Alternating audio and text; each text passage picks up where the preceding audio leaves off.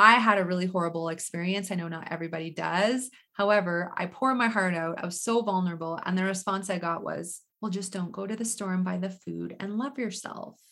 And that just shut me down and triggered me even more. And I was like, okay, well, I'm not meant to take this route. I just had this intuitive nudge that I'm meant to figure this out on my own. I don't yet know why, but I need to figure this out. And I don't want someone with such a lack of empathy who didn't go through it and has no idea how to support somebody, obviously, with this.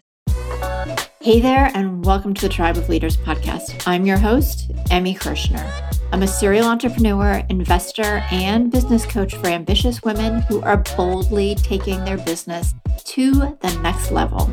And I believe that building a successful business isn't about working twenty-four seven just to merely meet a revenue goal. What it does take is a unique blend of dedication to purpose, courageous action, and frequently sheer will to overcome the odds that lead to meaningful impact and experiencing a life well lived. In each episode, you'll get to know the women and men who are unafraid to put it all on the line as they share the stories of success and failure that have made them incredible leaders and the magic they gift the world with.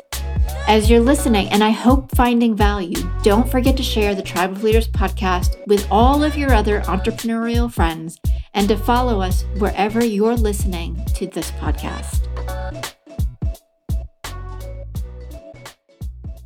Hey Tribe, have you ever been sitting on the couch watching T V and snarfed down an entire bag of chips, or stood in front of the freezer with the door open ten o'clock at night and inhaled an entire carton of ice cream? If you have, you are going to love my guest today. Her name is Amber Romaniuk. She is an emotional eating, digestive, and hormone expert who helps professional women achieve optimal health through mindful eating, self-care, and overcoming self-sabotage with food. Her podcast, the No Sugar Coating Podcast, has millions of downloads, over three hundred episodes, and is listened to in over eighty-eight countries.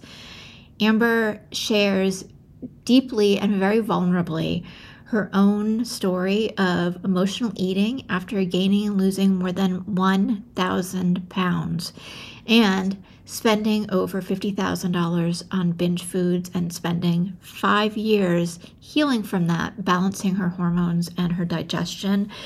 And if you get nothing else out of this really, truly inspiring story, I want you to hang out and look for the two spots that I thought were most interesting, where she talks about how to determine if you're eating emotionally and mindlessly or not, because even though her story is kind of extreme, most people are eating emotionally and not thoughtfully, and it can contribute to a lot of disease and just general unwellness. And you'll also want to listen for where we talk about the gut and brain um, relation and what that looks like. I share a little bit about my stories too. So happy listening, and let me know what you think. Hey everybody, welcome to the Tribe of Leaders podcast. I am your host, Emmy Kirshner, and on today's show, I have Amber Romaniuk. She is an emotional eating, digestive, and hormone expert. And I'm so excited to get to talk to you because emotional eating, Amber, is one of my most, I think, interesting topics. Is when I was health coaching was where my zone was. Mm-hmm. And I'm really interested in hearing your story because in your bio, it says that you've uh, lost over a thousand pounds. Yeah. So, welcome to the show, and tell me a little bit about you. Yeah. Thank you, Emmy, for having me. And yeah, it was a ride, like gaining and losing a thousand pounds in five years, going back and forth between like binging and binging and purging and restriction and diets and using exercise as punishment. It was, it was a ride. Um, so yeah, for me, like my whole business was birthed out of my personal experience of what I went through. And, and I always say, like, there was a couple key things that happened from a young age that really created these behaviors with food and my body and my beliefs. And so when I was five, my first day on the bus, we just moved to the country. And so I was taking the bus and I was all excited. Like when you're five, you're just, your inner child's out. You're like, I'm going to make friends and it's going to be so great. And so I get on the bus And all the older boys look at me and start saying, look at her, she's ugly, she's fat. And then everyone's laughing at me. And that moment really defined the next twenty years of my life, because I, I from then I was like, well, if strangers are saying it, it must be true. So I took on the identity of ugly and fat. I became very insecure. Didn't mm-hmm. want to have boys as friends because, you know, they're mean, right? So I created all these limiting beliefs.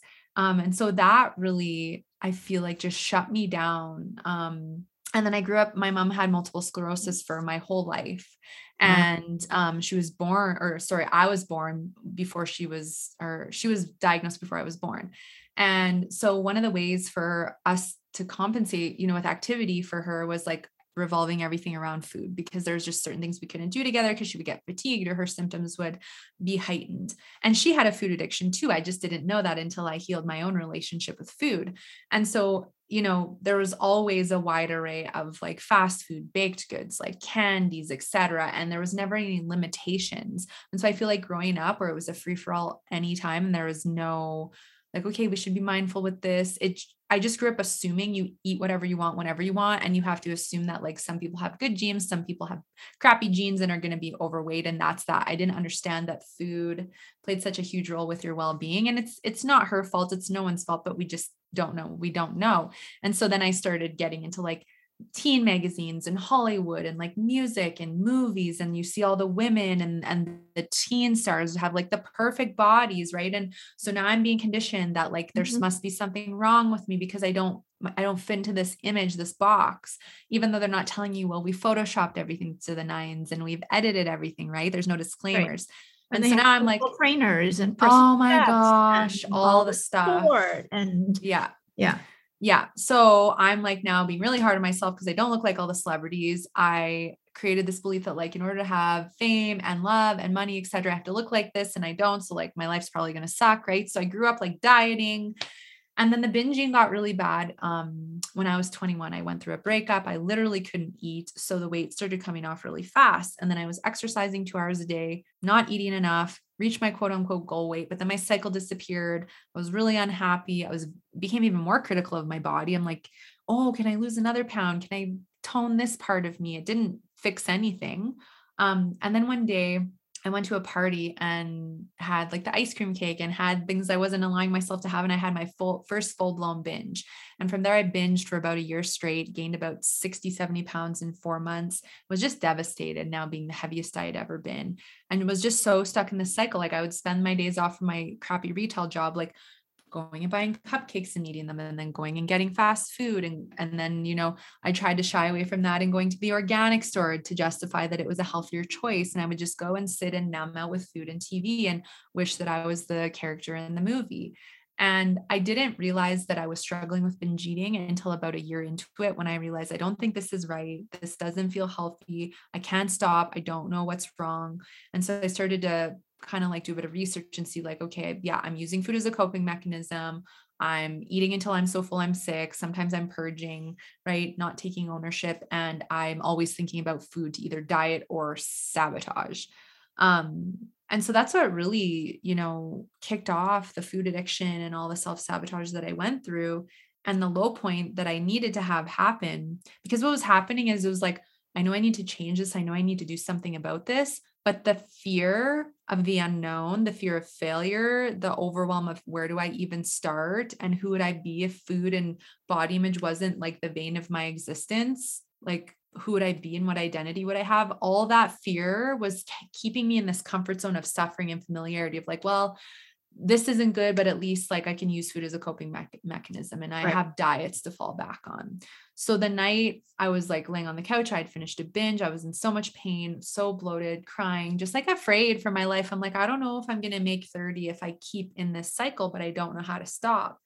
And I always threw the food in the garbage. And so that night, after I had some room, some food settled, right? I went in the garbage, I grabbed the cookies, I ate some of them. And then I just sat on the floor and cried. Because it's just the shame, the sheer shame and embarrassment of digging through the garbage and eating the food. You know, you're twenty-two, like these are supposed to be the best years of my life. I'm at home. I'm broke. I have a crappy job. I'm a lot, I have nobody, nobody knows I'm doing this. But I needed that to happen because that is the moment where the suffering became bigger than the, all the fears that I had. And this, then it broke through the fear. And I'm like, I don't care what I have to do to figure this out. I'm figuring it out because I'm not going to die early because I couldn't figure out how to stop this. And I know I'm here to be on this planet to serve a bigger purpose. And that's then the like invisible like urge that came over me and started to guide me down this different path. Mm-hmm. Wow. There's so much to play with here. Right. Yeah. And it was significant. Yeah. Well, yeah. And I've, I have so many thoughts running through my head. One, that I think everybody emotionally eats at some point in yeah. their lives. Um, just because it's, it's there and it's an easy way to, as you said, kind of numb out or reduce stress or any number of other things. But um, it, it sounds like, like your extremes were really extreme yeah, as well. And what was your thought process? Like once you kind of hit bottom, did you ask for help? I was like, how did, how were you supported in, in healing and exploring? Like, why am I doing this to myself? Because yeah.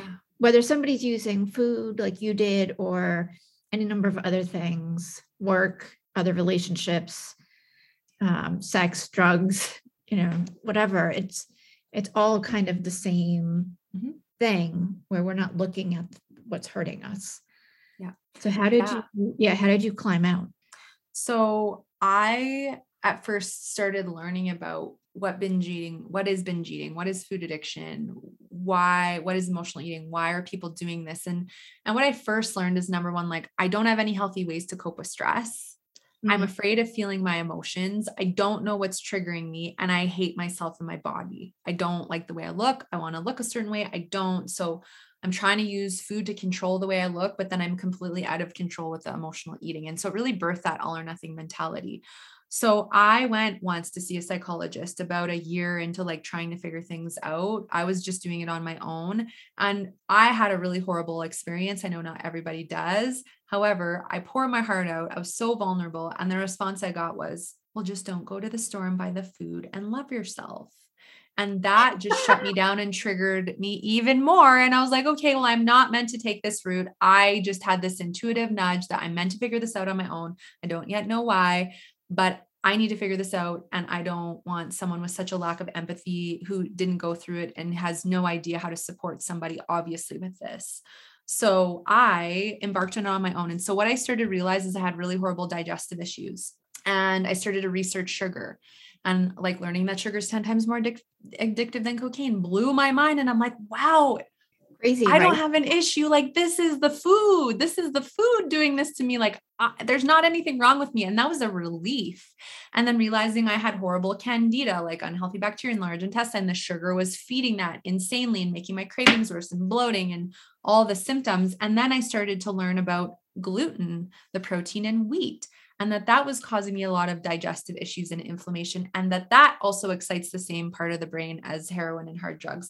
And then I learned about the casein and dairy, and I'm like, no wonder I can't just eat one piece of cheese because ca- like cheese has the most casein and it gives the same response, especially to someone who has that addictive like tendency. And so when I started learning about the food and the M S G in the food industry, I was angry. I was bitter. I could not believe that these ingredients, like some of these were purposefully being put into food to create an industry where you get addicted and then you're spending all this money and it just makes them a lot of money and they don't care about your health. That was like a hard pill to swallow, but I got through it. And then you get empowered and you start voting with your dollar. So I changed the way that I ate. I started sh- shopping more locally at the farmers markets and making more of my own food. I, I personally made the decision to go gluten-free and dairy-free. Number one, because my food addiction was so severe. And if I tried to just have bits of them, I was like falling way down the mountain and it would be hard to get back up. Um, and because my digestion felt a lot better, my mood when I was not having them. It took me dozens of attempts, but I did cut them out. Same with refined sugar. That, again, that was a personal decision. I don't necessarily make people do that, but for me, my addiction was just so severe. I had to get them out. Um, and I felt really good with the new way that I was eating, but the problem was I was still wanting to binge on like cashews and gluten-free pasta and baking gluten-free muffins and wanting to eat them all. And that's when I really realized I had this void, this lack of self-love, this unworthiness that I was trying to fill with food that I couldn't. So then I was like, okay, there's deep emotional work to do here. So I started identifying my emotional eating triggers. I literally started making a list and putting it in every room in my apartment to remind myself to check in before I just went to the store. I started to build a self-care routine um, so that I could ho- start holding space for myself to feel my emotions. And I would sit and be like, oh my gosh, this is going to be so scary to feel. But I'd affirm, like, it's safe to feel, nothing's bad's going to happen. And as I did that, I realized, wow, I can feel things and the world's not going to fall off. Right. And so that was profound. So meditation, breathing, yoga, tapping, baths, books, journaling, like energy work, getting into these things was, it's like, I felt like I was discovering this part of me that I had like not had access to since I'd gotten on this planet, which felt so amazing. And then, you know, I started to realize I had an ego. I had all these limiting beliefs and like, I was so asphyxiated with my body image and my weight. And so I ditched the diets. I ditched the scale. I started to catch the negative self-talk and start talking kindly to my body, having gratitude for her. And so then the binging really started to stop because I was catching it, looking at what the trigger really was and giving myself what I really needed instead. And I was, you know, learning how to make peace with my body. I put her through so much. And I was like, praying I would get a second chance to have health. Um, and so as I went through all of that, then I tapped into my intuition, and that was scary because my, our intuitions are strong and I could start to see things in the future and feel things. And I was like, wow, this is scary. And a part of me wanted to shut it down with food again, but I didn't. But I, I started to learn about intuition and my intuitive gifts and that I was an empath and very sensitive to energy. So I needed to learn how to protect myself and all these things. And so as all that evolved, and I stopped the binging, then I was able to balance my digestion and my hormones, which did take about five years because I did a lot of damage to my body, but I sorted all of it out. But that was what the process really looked like for me, was changing the way that I ate and then really doing the emotional work and the mindset work. And then the, the spiritual energetic aspects came in. Um, I'm not I haven't been fearful or like worrisome with wheat, dairy, and sugar for a long time now. I choose to still not eat a lot of them because I feel brain fogged and my frequency drops and I don't like that. And there's so many alternatives now, but that is a decision that changed everything for me, because I feel like when we're really vulnerable to food, but we keep being told, well, like you should be able to just have a bit and be okay, but that's not the state that you're currently in and can handle. You just keep failing. And so for some people, we have to really honor the food vulner- vulnerability and be really honest with ourselves and go like, if I eat a piece of this cake and then want to eat the rest of it, or I eat this piece of cheese and then want to eat the rest of it, I want to be honest and acknowledge that. And maybe there are certain things I'm going to swap for alternative ingredients for now to just help me along. Right, right. I thank you. um, I'm curious too, like as you're going through this process, like not that you necessarily kept count, but I think people frequently feel like they have like two or three limiting beliefs. And once they bust through those, they're all good. And then um, they either deny or are surprised when there's like another level. So like, at, because this took, you said like five years. Yeah. Um, What was that process like as you were discovering either a new limiting belief or the same one on a different level? Oh, it was so frustrating at first, because you're right. You're like, I totally love myself now and I'm not binging anymore. So like everything is healed. And then it's like, boom, attachment, like fear of abandonment, deep stuff comes up. And then boom, like, oh man, like I, I always need to be in a flow, and I, I make ebbs wrong. And when things slow down, like I'm panicking, I need everything to be perfect with my business. So yeah, the next layer comes up. And at first it was really frustrating because I did assume that like, that was just going to fix everything. Um, but what I really came to realize is every time a new limiting belief came up, there was an opportunity for deeper healing, physically, emotionally, mentally, but also spiritually. Um, you know, past life stuff started to come up big time, and, and healing that, realizing, wow, this fear of abandonment came from past lives. Okay. I, cause I can never figure out why in this lifetime I felt abandoned so deeply. So it led me to like accessing these parts of me and, and new teachers and mentors and learning new things that I never would have, if I wouldn't have faced them. Um, and, and I think, you know, after going through enough of it, you start to go, okay, like, it's going to be uncomfortable, but I've gotten through all these other things before. I know I'm going to get through this. And this is only going to help me have a deeper sense of ease, peace, freedom, expansion. I'm going to be able to help my clients more with this now because I've been through it and I get it. The ego is always going to be leading us to the next thing, but we don't have to stay stuck in it as long. Like I find I shift and process so much more quickly. Right. Right. Um, and then you see it and go, okay, yeah, I see that trigger. I get it. I don't have to give my power away to it. Like maybe my inner child needs some nurturing, but I'm moving on. Like it's, it's just so easy now, but yeah, at first it was very frustrating and like, oh, I thought I was just finished. But so I remember the first time I came up against the same limiting belief, like again, and, and I was working with somebody to move through, a, you know, a bunch of different, um, places where I was stuck. And I was so mad. I was like, I already handled this. What do you mean? I'm like, you're supposed to be done. And she's like, my coach was like, no, no, no, you're never done. No. Like, right. This is just a different level. I'm like, no, I don't like that. Like I, I was right. very resistant. And now I'm like, oh, it's similar. Like I understand now. So it's, it's yeah. easier to make those shifts and kind of work through those, those beliefs um, or those places where you feel stuck faster. Yeah. I agree. And I'll have to say like one that was like a real frustration and disappointment was I wasn't binge eating anymore. I was working on balancing my hormones and things like that. And then I gained all the weight back again, all of it, plus more that I was the heaviest when I was binge eating and I wasn't binge eating. And that was so frustrating. So I'm like, why? And the beauty of that, there obviously was a limiting belief there, which was like, I need to exercise to ma- maintain my weight or lose weight. But the exercise was actually messing up my hormones so much and causing the protection to hang on. And I needed that to happen because what it showed me was, number one, you need to learn to love and accept yourself right now, not superficially once some of it comes off. Number two, when your hormones are like significantly out of whack, cardio and certain kinds of exercise are not going to help you get healthy and get where you want to go. And I had to challenge that limiting belief. And I did, and I quit the gym and I really focused on rest and nurturing my body and like meeting the hormone imbalances where they were. And it like fell off and it blew my mind because I'm like, you don't need to exercise to lose weight. You don't need to diet to lose weight. It's like, it's self-love. It's the body feeling safe. It's balancing internally on all these levels. And, and so my point is, I guess every time we're met with one of those challenges again, like the gifts and the healing behind it are just so significant. Mm-hmm. Yeah, absolutely. I'm curious too, um, at what point did you decide to start helping other people and turn your experience into your current business? Yeah. So I was about three years into my healing. And then I went to, I got a natural nutrition, which it's like the education, but to me, like my personal experience is like tenfold. Like I just have the brain of an addict. I know what they're going through, but that was in twenty thirteen that I graduated. I started my business. Irony of it, we was like, we had like the worst flood in the history of like the province, right? And everyone's like, this is the worst time to start a business. But I'm like, I don't care what anyone says, I'm doing it. And I thought if I went through this the way that I did, how many other women, I know men struggle too, but how many women, maybe they're not struggling as bad as me, but they are, or worse than me, that have no support or are seeing the psychologist that's just telling them to have more willpower.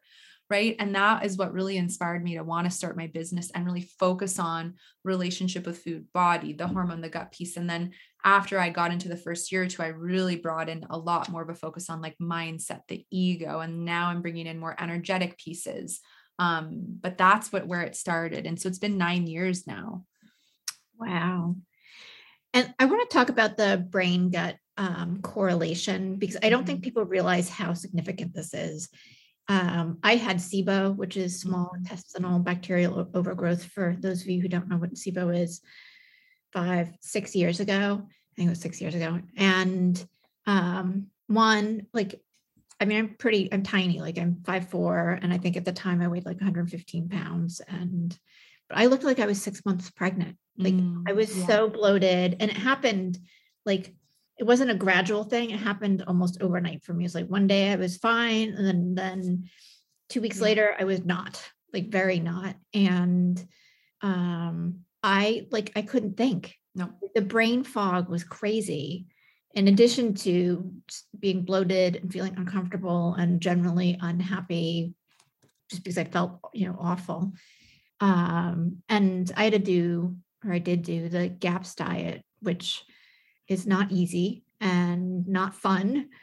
While I was traveling a lot, mm-hmm. less fun, mm-hmm. but it really worked for a healing modality for me.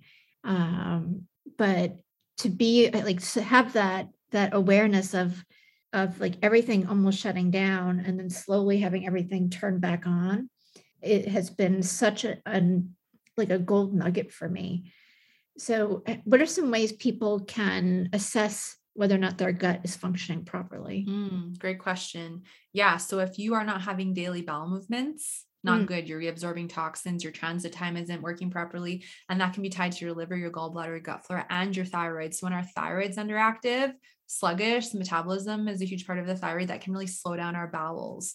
Um, when we have, especially bloating. So if it's more lower abdominal, that's a huge sign of like that candida, yeast overgrowth, unhealthy bacteria in the large intestine. And we can get a lot more of that from stress, antibiotic consumption, lots of sugar, yeast, um, containing foods, alcohol consumption will, will make that flourish really badly.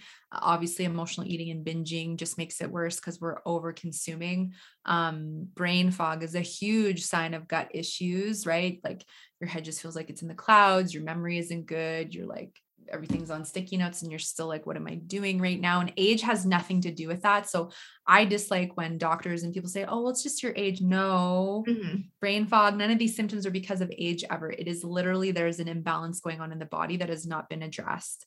Um, gas. So we're not supposed to be gassy. All this, oh, it's hereditary, is not true. Gas is a byproduct of yeast. So if we have a lot of yeast and we're eating foods that are feeding the yeast, the byproduct of the yeast is carbon dioxide. And then we toot. Right? So gas is not normal.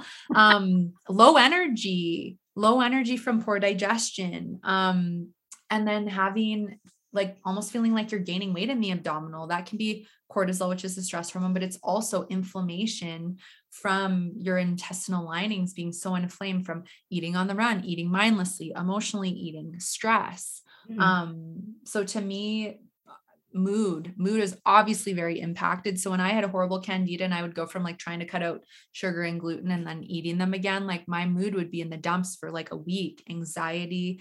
Um, we produce serotonin in the gut, and that is one of our feel good neurotransmitters, hormones. Um, and if we have happy guts and we have a healthy relationship with food, it, it produces pretty steadily. And then we have a pretty steady mood. But if we're binging and overeating and chasing reward and having dopamine hits, right? Like it plummets, and then we have a lower mood, and then we can get, some people can get into depression and anxiety and things like that. So the gut is a huge part of our mood, our energy, our mental clarity, um, our sex drive, our fertility, so many different things.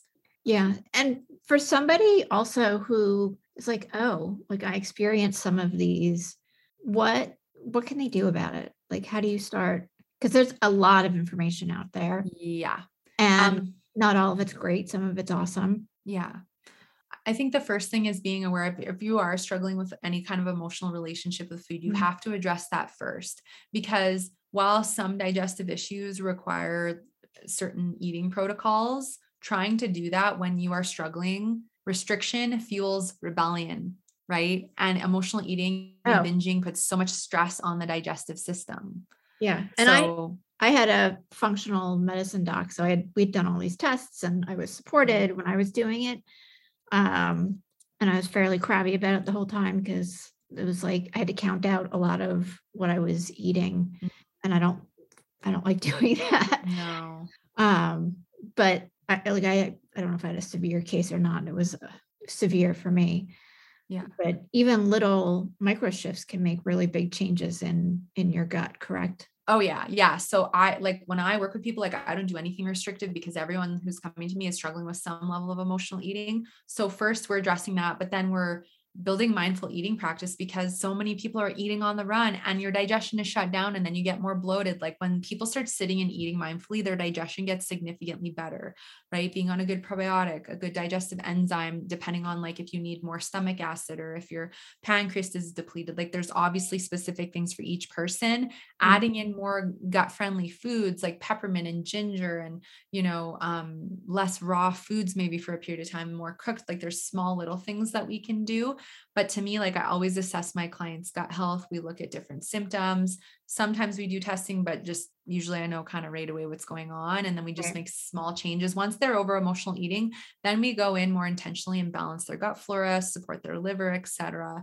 Um, and usually if they're not already fully free of their symptoms at that point, then they are once we go through those processes. So I think it's different for everybody. Um, if you're not struggling with any kind of emotional relationship with food and you have something quite severe going on and you feel like um, a, an approach that's maybe a bit more restrictive will work for you and it's not going to trigger you, great. I just find for most of my clients, like it would throw them off the deep end. Cause that's what happened to me when I had horrible candida and I was so bloated all the time. I was put on this really invasive protocol where it was like green vegetables, animal protein, um, mold-free nuts. That's all I could eat. And then I was taking these insane antifungals and I turned yellow in like three days of doing this protocol. I was so exhausted. I couldn't remember anything. I felt absolutely horrible. It was extreme. And then it was triggering me to binge because I was, I was still doing that and the doctor didn't know about it. So I think that's where it's so important to address that first, because that's the biggest piece, and then come yeah, to the other absolutely. physical healing. And for somebody who's like, well, I don't know if I eat emotionally or not, what are some signs um, yeah. for, for those of people or those listeners who aren't as in that kind of extreme back and forth like you are? Yeah. So emotional eating is any reason for eating other than physical nourishment. So if you're bored, you're sad, you're happy, you've just finished dinner, you know, you're full, but you're going to dig through the cupboard because you want to have something sweet. You have the mentality of, I have to clear everything off my plate because there's starving people. Well, you're overeating because you're not paying attention to your full signal. When you're fatigue is an emotional eating trigger, multitasking and eating is an emotional eating trigger because you are letting people pleasing and insecurity and fear of letting others down stop you from setting a healthy boundary to just stop and eat your food. Um, versus physical hunger is things like my stomach is growling. I have a hunger signal. And if you don't, you probably have a thyroid issue. Um, my blood sugars drop. So I'm like jittery, hangry, moody, right? I've gotten too hungry. So I need to eat. So there are physical hunger cues, but ninety percent of the time it is emotional hunger, o- overwhelm, sadness, loneliness. You got on the scale and you don't like the number you see. So now you're like, screw my diet. I'm just going to go eat whatever I want. Our physical symptoms can trigger emotional eating because the more out of whack our hormones, the more out of whack our digestion, the more cravings we have. And then the more intense your cravings, the easier it is to give in to them. And I'm curious what your thoughts are on the scale and weighing yourself. Yeah. So, I mean, I'm not a fan of it. I, to me, it's like all the scale measures is your full mass of gravity. It doesn't measure any healing, progress, awareness that you, you do on your journey other than the number. And like, people retain a lot of water. You can retain five to twenty pounds of just water retention alone. And the scale is not telling you that. It's just going, oh, well, this is all fat, right? Which is not true. So what I like to do is I like to get people away from the scale because I feel like it's very mentally exhausting. And that's a trigger. Weighing in and not seeing a number you want to see can trigger emotional eating. So it's to actually move away from it and take the focus off of the weight, because weight is a protective mechanism. Mm-hmm. So if my, if my body's protecting with weight, she doesn't feel safe. So then I want to start looking at, well, what can I do to help her feel safe? And weighing in all the time is not going to help with that. Go by the way you're close to it, by, go by the way you feel. And then once you feel like you've neutralized any worth to the scale, and if you're ever curious, but you're, you know, like, you know, whatever it says, like, I love myself, and you can be neutral and you want to go on once or twice a year. Like, I mean, you're going to do what you want to do, but it's so such a healthier dynamic when you detach from it. Yeah, I agree. Um, my experience has been that people obsess. Oh, I'm, I'm up two pounds. Got to change yeah. everything. Yeah. And that doesn't account for the, the water weight, or that your weight changes throughout the day. Yeah. Every day. Exactly. It's yes. not meant to be stagnant. No. So. Yeah. So Amber, this has been so much fun. Um, I'm really curious because you have a super uh, fun quiz for people who want to kind of check you out. Can you tell us about that? Yeah. So I do have a free emotional eating quiz. So if you're wondering if you're struggling, you can go to amber food dot c a, click the emotional eating quiz. There's about fourteen questions there to answer. It'll give you a better idea. And then you'll get some really beautiful, like little details and information afterward, um, depending on what, you, where you feel called to go. Um, but it's just a great little intro taste. Yeah. Well, and a great way to see like where you are too. Yeah. Right? Like, um, you may be far less of an emotional eater than you think you are. Yep. It's true. It's a yeah. good, it's a good gauge. Yeah. And, and I mean, it's part of why I moved into business coaching was I was working with, uh, you know, as a health coach with entrepreneurs who were emotional eating and mm-hmm. like, I don't know why I'm, you know, eating ice cream at ten o'clock at night and standing in front of the freezer with the door open. I'm like, well, let's talk about that. And it ended up being, you know, their sales, or they had, you know, somebody left unexpectedly. So it was, my call is to serve um, in that way and help them solve their business problems because it helped solve their emotional eating as well. Yeah. Uh, but I love that you're doing this work because food is like, and I don't think people think about this, food is um, like part of every ritual in every culture from birth to death. Yeah.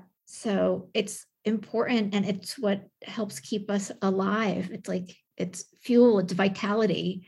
Yeah. And we treat it like, and our bodies like we're just on the way to something else. Yeah. There's a lot of mindlessness. Really taking, yeah, taking a couple of minutes. What do you see with your clients where they are experiencing whatever they're experiencing from an emotional eating standpoint, and um, what what happens for them? You know, what can they what can they do after they stop eating emotionally?